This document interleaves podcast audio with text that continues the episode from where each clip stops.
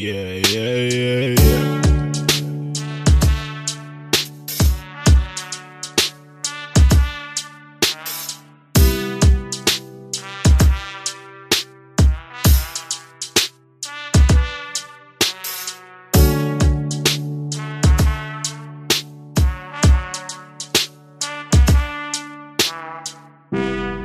Guys, my name is Alex, and you're listening to the Thousand Movie Project podcast. And this is a special episode of the podcast because I'm recording it from my car. And um, in my car, I'm on my way to Coral Gables, in particular to the bookstore. And the reason I'm going there is because although I'm recording this on Friday, and although this is not the last night that I can spend in my apartment, I don't have to be out until Monday. Uh, this is the last night that I will be staying in there. It's the um, you know, tomorrow I'm getting the U-Haul and moving my bed over to my girlfriend's place. And the larger implication of that, which didn't hit me until like noon today, is that this is the last night in the foreseeable future that I will be spending alone in a in a bedroom of my own, a, place that I don't share with someone. Granted, I share the apartment with a roommate who is being weird, but um, yeah, this is my last. I don't know what how people use the term bachelor really, but um, bachelor in a in a bachelor bed, and I started thinking like, hey, I should do something to observe the fact that this is the last night like that. You know, I should do. I should celebrate this somehow or just some kind of recognition so I don't, I don't know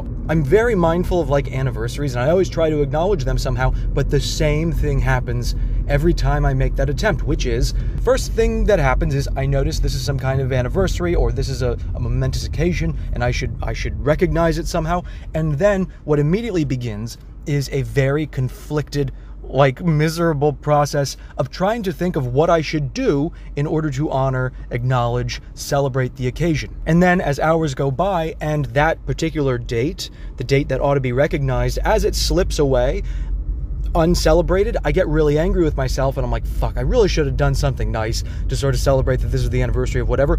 But at the same time, once it's gone and now I feel like a failure and an asshole for having not uh, celebrated it, I also feel tremendous and poignant relief that I am no longer like at the tip of the spear having to celebrate it.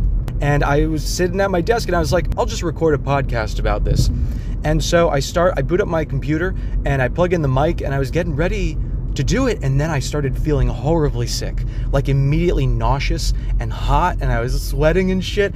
And um, i went and i took a shower like a, cold, a fairly cold shower in the middle of the day. And when i got out i sat down at my desk intending to you know if i was feeling okay start recording something. And i, I was feeling a little bit better but then I, the prospect of trying to be productive for some reason is exactly what triggered this you know, nausea kind of thing. The way I'm thinking about it now is that room is kind of feeling like a prison. Lately, things are very tense with my roommate for reasons I don't totally understand. And I think some part of my brain was saying, like, oh, what, we're gonna celebrate imprisonment by being imprisoned and doing work at this desk? So I decided not to, and instead I went, I, yeah, I just, I got dressed and I'm on my way to books and books, and what I'm gonna get are the first two volumes of, of the series of unfortunate events because although I'm not entirely moved over to my girlfriend's place, I, I took almost all of my books there and she found among them like my very neatly preserved early editions of a series of unfortunate events that I had in elementary school. I was already writing fiction when I was like 10 when I was I started writing short stories in 3rd grade and I discovered the series of unfortunate events when I was in 4th grade.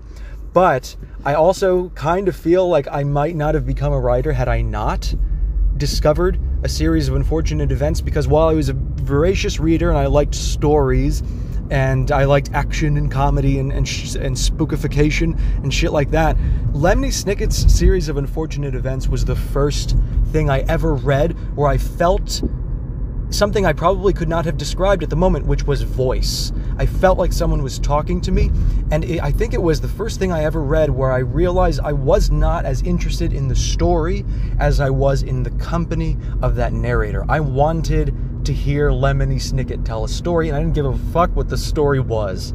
And now I'm thinking, like, what better way of, of showing that I am, like, unshackled to a to a lease, unshackled to a neighborhood I don't, I, I'm not really vibing with anymore, unshackled from a roommate, unshackled from work, or unshackled from whatever, then going back to like the fucking books that were that meant so much to me when I was growing up. I that's one of the few series that I read over and over. Fuck, it's so weird to to think of myself doing this at like age 11 or whatever, but it's very on brand. I had some kind of soul crisis at the prospect of finishing the series, so I didn't. I did not read the last volume, and then I think there's I think there's like two Coda volumes. So I am a little kind of surprised to find that these children's books are 1350 a copy, but I'm on my way to buy the first two copies. And interestingly, you know, I was confronted with that question this afternoon. How do I pay homage of some kind? How do I acknowledge the fact that I'm leaving this place that I've lived in for 4 years? And coincidentally, I today walking around Brickell, I was listening to an interview with Daniel Handler, which is the author who uses the synonym uh, excuse me, the pseudonym Lemony Snicket. And at one point, the interviewer asked Daniel Handler a very complex question. And Daniel Handler said, Wow, that's an enormous question. And then he looked around and he goes, But this is an enormous room. And then he like just kind of didn't answer. it. Or he, he made a sort of tepid attempt. Um, but then I was thinking, I thought that was so such a fitting analogy because I was like, that how do I acknowledge? How do I pay tribute to the fact that this is my last night as like bachelor dude in a bachelor pad? It's a small simple question and I'm in a small simple room. Really, I you know the the answer to that question is fucking acknowledge it by doing whatever you want to do. Like have a peaceful night. Just have the sort of night where you're going to rest well. And yeah, if there I do think there is there was a major personal change that took place in Little Havana I, I think it was going to happen anyway, but the fact that it happened in Little Havana means it was it was seasoned in mojo and uh, it's it's you know nestled in rice. I what I think happened, and you listening to this maybe if you're listening to this on a regular basis, this show you might disagree. I think I matured. I think I stopped being. I don't know, man. Just I'm not quite as angry and meandering as I was when I first showed up there. I'm a little more mindful of what is expected of me in the world and how I ought to behave and what is responsible and what is not. And I was just talking about this yesterday that I I in 1997 to take you back a minute, Stephen King left his publisher. And it was a big news item. It's inconceivable today that such a thing would make headlines. He left his publisher and he was sort of on the market, and any publisher that wanted to acquire Stephen King, put him in a long contract, was free to make their pitch. And surprisingly, the the mood among publishers was like, you know what, fuck you.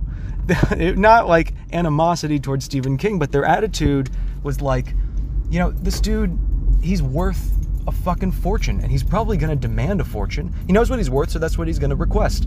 And I have I have real fucking like wage resentment. And I think it's because I've been exploited. And it's a strong word to use. And obviously, I'm saying this in retrospect, but I think I've been exploited by a long succession of employers who paid me minimum wage. And when they were hiring me, like they conducted the interview with grave deliberation, as if, oh know, they weren't sure if they wanted to invest eight whole dollars an hour in this young, physically capable person who was going to do tasks and chores that would ultimately play a role in generating thousands and thousands of dollars for the store. I'm also bitter about the fact that like I worked for a ghostwriter for about a year and at one point he asked me to fucking I'm going to say I'm a good reader and I'm a good writer. Those are not skills that I cultivated quickly and he had me read an entire manuscript and it took me like 15 hours and I, I paid very close attention to things. I was basically copy editing it but also just annotating it with commentary. Anyways i did it. I, I wrote sort of like three chunky paragraphs in an email explaining everything that i had done and my reasons for doing it and then i sent it off to him and that night he wrote back thanks just just thanks and i was so offended that I sent him an email saying, "Hey, instead of ten dollars an hour, I'm going to be charging fifty from now on, five zero."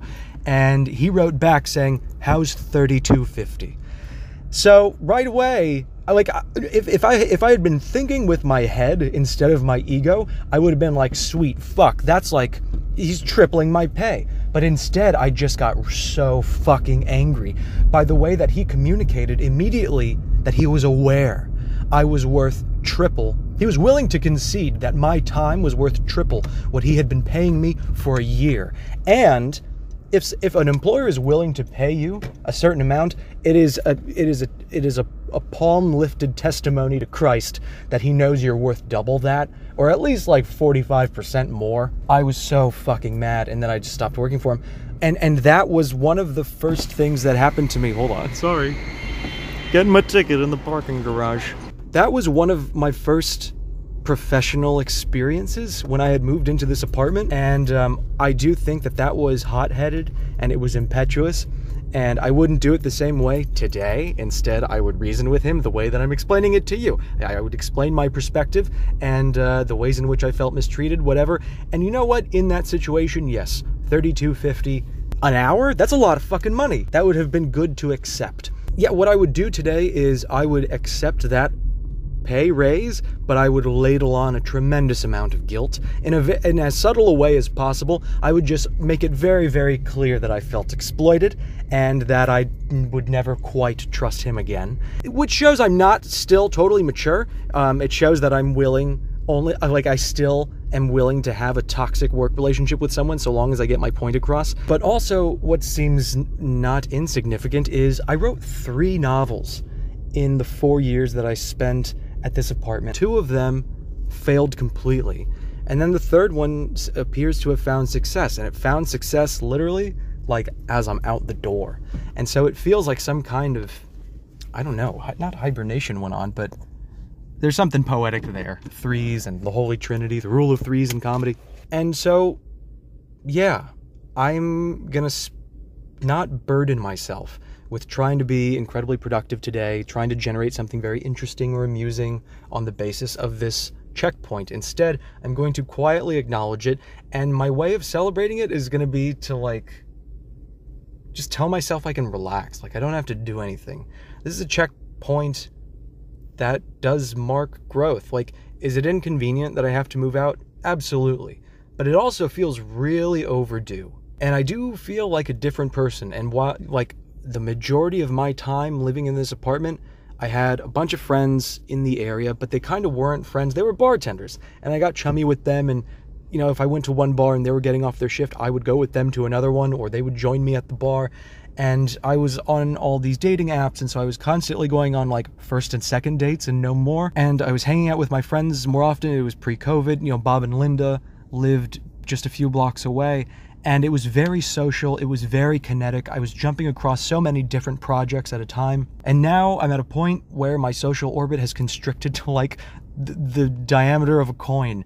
I basically just hang out with my girlfriend and I talk with two i'm in a group chat with two friends i, I hang out with my friend Bree now and then but otherwise i like i don't really talk to anyone i focus on one big all-encompassing project at a time and my life just feels a little more like it's got more direction so i am writing a nonfiction thing i've been working on it for a couple weeks it's a it's a personal essay and it's not full of opinionizing or theorizing or trying to encapsulate what this period meant. I'm just trying to write concise, vivid vignettes of the experiences I had.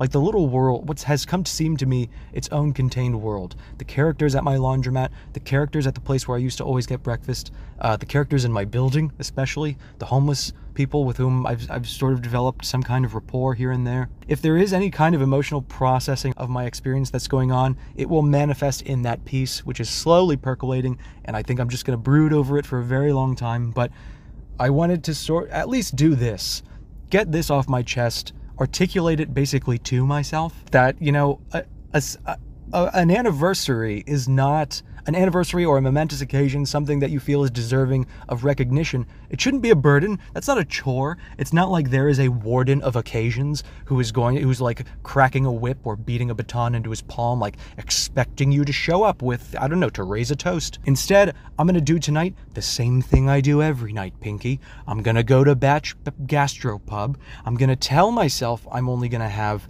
three beers. I'm then going to have four and probably pick up a chicken quesadilla. And then I'm to go home to my desk. I'm to eat that chicken quesadilla at my desk watching something on YouTube. And then I'm to go to bed. And it's something I've done many, many nights before. Many, many, many nights before. And tonight, I'm just to do it for the last time.